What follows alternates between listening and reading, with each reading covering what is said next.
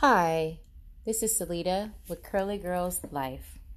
On today, I wanted to talk about taking pictures um, during your progress when you start working out.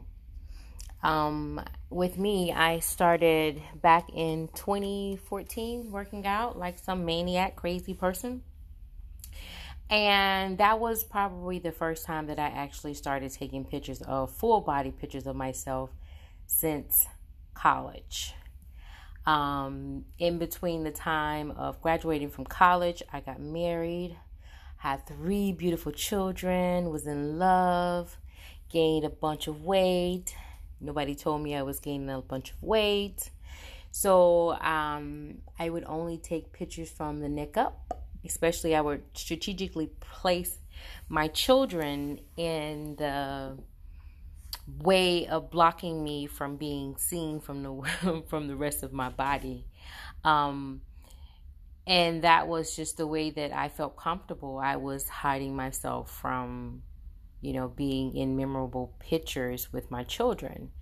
Fast forward 20 I think it was 2014 and I started working out.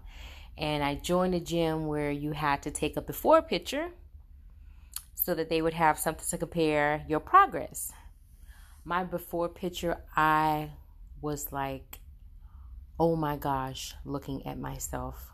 Who is this person? And how did I just let myself go? Um, I mean, if you think about it, okay, I can say why. I worked full time. I had three small children. I was trying to survive. I was, you know, married. There's a lot of emotional stuff going on. I love food. So, yeah, I did it to myself. And yeah, I was very self conscious of, of myself. Fast forward 2019, and if you, if anybody ever stole my pictures, my phone rather, they would think that I was vain. Um, I take a lot of pictures of myself. Um, I lost 80 pounds, um, and then my mom passed. I got depressed really, really depressed. Um, I started working at another job and it was very, very stressful. And I gained a lot of weight. I gained about, out of the 80 pounds, I gained about 50 pounds back. And so it was getting ready for my big 40th birthday. Woohoo! Come this, well, this past May. And so I said to myself that I need to get myself together, that my mom was gone and how I felt was not going to bring her back. Um, I had waddled in my pity long enough that I needed to get and take my life back. Um, because if not, my life will spiral out of control. Even though doing that, just an FYI, back up a little bit, during my time where I was grieving, I was sad, I was depressed. I still worked out sporadically, so I would still go to the gym. Um, I just wasn't I wasn't hitting it hard like I I was there, but I wasn't there. So fast forward 2019, January 1st, let's recommit to our lives. Let's get this thing going. You know you can do it. You've done it before. And I worked out for 100 days, no days off, working out sometimes two, three times a day, drinking my water, taking my pictures, lost 31 pounds. Um, I can say taking the pictures has really, really helped for me. Um, taking pictures of myself, being able to go back and look at myself and compare to see my progress because even if the scale doesn't move, but I can look at my pictures and compare from the first day of the month to the 30th or the 31st day of the month that there is some progress. That that scale, sit her somewhere in the corner, throw her in the trash because measure your progress in I even have I have a tape measure that I use um my clothes, my pictures, so I'm here to say I'm a firm believer take as many pictures as possible. The other good thing is is that when you take so many pictures in my pictures if you follow me on social media on Instagram or Facebook, I have pictures of my kids that come to the gym and work out with me, just random pics with my my husband and them. So not only am I taking pictures just for me, but also I'm taking pictures for them as memories to document. So I really really enjoy taking my pictures because they they document my the progress for me. And it's more or less for me um, to show me that okay, you know what? Scale may not move, sis, but you're putting in the work and you're doing what you need to be doing. You just got to keep going, just like um, Thomas the Little Train. just got to keep pushing, got to keep going, got to keep going. Can't stop, can't stop. Um, yeah, I really like taking my pictures. So that was my my story for today. Take as many pictures as possible. Make great memories. Do it for you. You know, you'll be surprised when you see your progress of the hard work. You're drinking your water, you're going and walking extra, you're parking far, you're eating right, you're not eating after seven, you're doing intermittent fasting. Everything that you need to do to try to take care of your temple, take care of your body, and take care of yourself. So document it for you, even if it's just by taking a chart Anyway, but make sure that you're being able to do so that you can see your progress because you're you're putting in the work. So until next time, keep moving, keep pushing, don't stop. Hi, Salita here with Curly Girls Life. New episode today. Today's topic will be about pantyhose, knee highs, and panty girdles.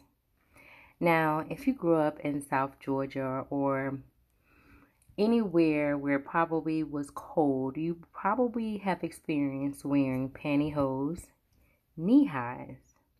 Panty girdles are a little bit different, I guess.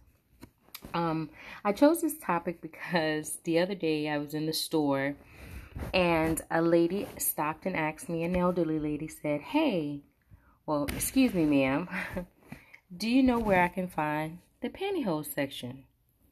And I stop and I say to myself, pantyhose? Who who's still wearing pantyhose in 2019? One, we're in South Florida, so it's too hot for that. And she said, Oh, I'm just trying to find my color. So I'm just like, they still make pantyhose. They still make pantyhose and people are still wearing them. So I got to thinking like I remember my experience with pantyhose as a child. I hated pantyhose. I hated knee highs, and panty girdles was just like the death of me. I grew up where you put on your panties, pantyhose, then the panty girdle.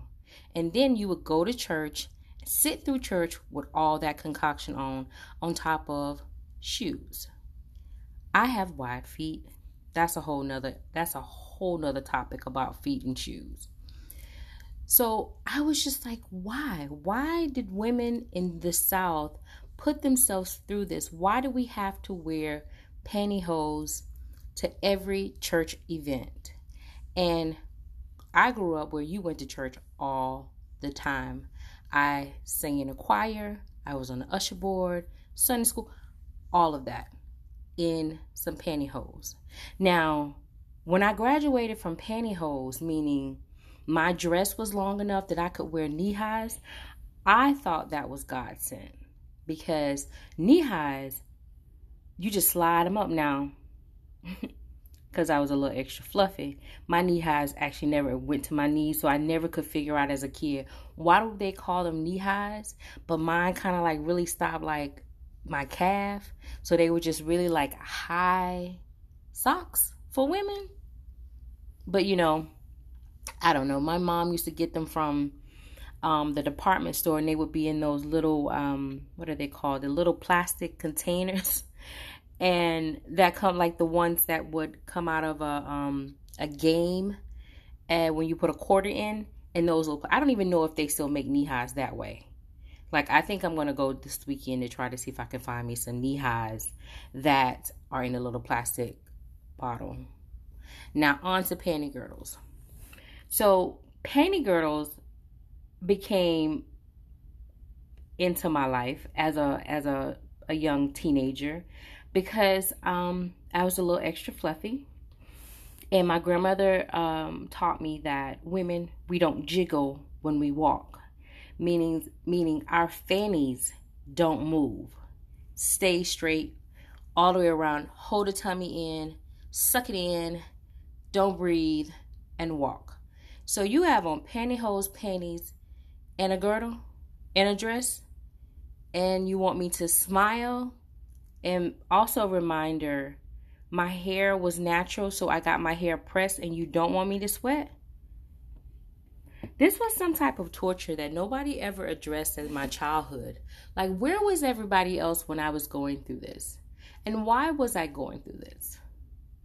So, once I graduated, meaning once I got to a point where I think I it was probably after going off to college is when I stopped wearing pantyhose, Stop wearing knee highs. Now the panty girdles, I continued the panty girdles because for some odd reason in every job that I worked, there was always this older woman that befriended me that all kind of like reminded me of like an auntie or my grandmother so I she would be like, you don't need to jiggle. You have enough back there, sweetie. That you should not jiggle when you're walking. You put on those little you need to make sure you hold it in. So I used to wear a panty girdle probably up until I moved to South Florida. And I, I couldn't wear one in South Florida because they were going to find me somewhere dead. And plus, my husband used to always tease me and say, Oh, look, you got your you got your bulletproof bulletproof vest on, huh? But in South Florida, you can't wear a panty girdle um, and survive and breathe. Like I, I just couldn't do it. It was uncomfortable. I had kids, and I was you couldn't make any sudden movement. So now I am a 40 something year old woman and I have completely graduated from wearing panty girdles. I don't now I do own panties that, you know, that hold the tummy, you know, the little tummy ones in. But I don't wear those. I can't. I can't. I am going to, I jiggle and I am okay with jiggling. If you don't like my jiggle, look away. Look away. But I jiggle. And the other thing I thought about, this is a lot during this time of talking to this lady, but I talk to strangers. My kids, my daughters have never had to experience wearing pantyhose or knee highs and or a panty girdle, but they don't jiggle like that. I mean, they jiggle a little bit, but you know.